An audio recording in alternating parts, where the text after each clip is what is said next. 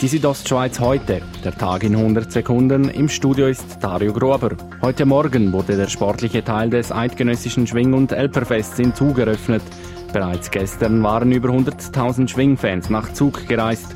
Die erste Nacht sei ruhig verlaufen, teilten die Organisatoren mit. Auch aus Sicht der Polizei verlief die erste Festnacht friedlich. Der Mainfelder Armo Norlik zeigt eine starke Leistung am eidgenössischen Schwing- und Elperfest in Zug. Er gewann heute alle seine ersten vier Gänge. Armo Norlik sagt gegenüber SRF zu seinen vier Gängen, Ja, ich glaube, es haben alle ihre Herausforderungen gehabt. Die einen sind ein bisschen länger gegangen, aber äh, so vor, vor Spannung, er ist der erste am schwierigsten gewesen.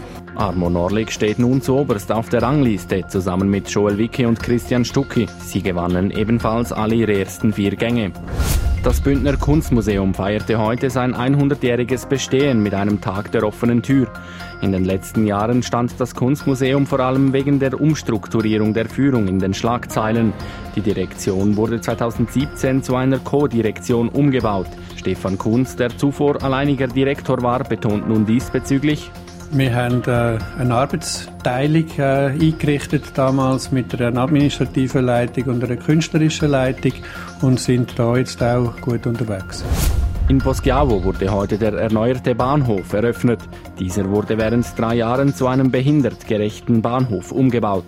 Der Zeitplan der Bauarbeiten konnte eingehalten werden, wie RHB-Mediensprecherin Yvonne Dünser sagt.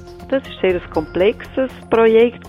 Man hat aber äh, die Planung immer gut im Griff gehabt und insofern ist man mit diesen drei Jahren Bauzeit eigentlich auch im Rahmen geblieben und in der Termin. Das Bauprojekt kostet die RHB über 35 Millionen Franken.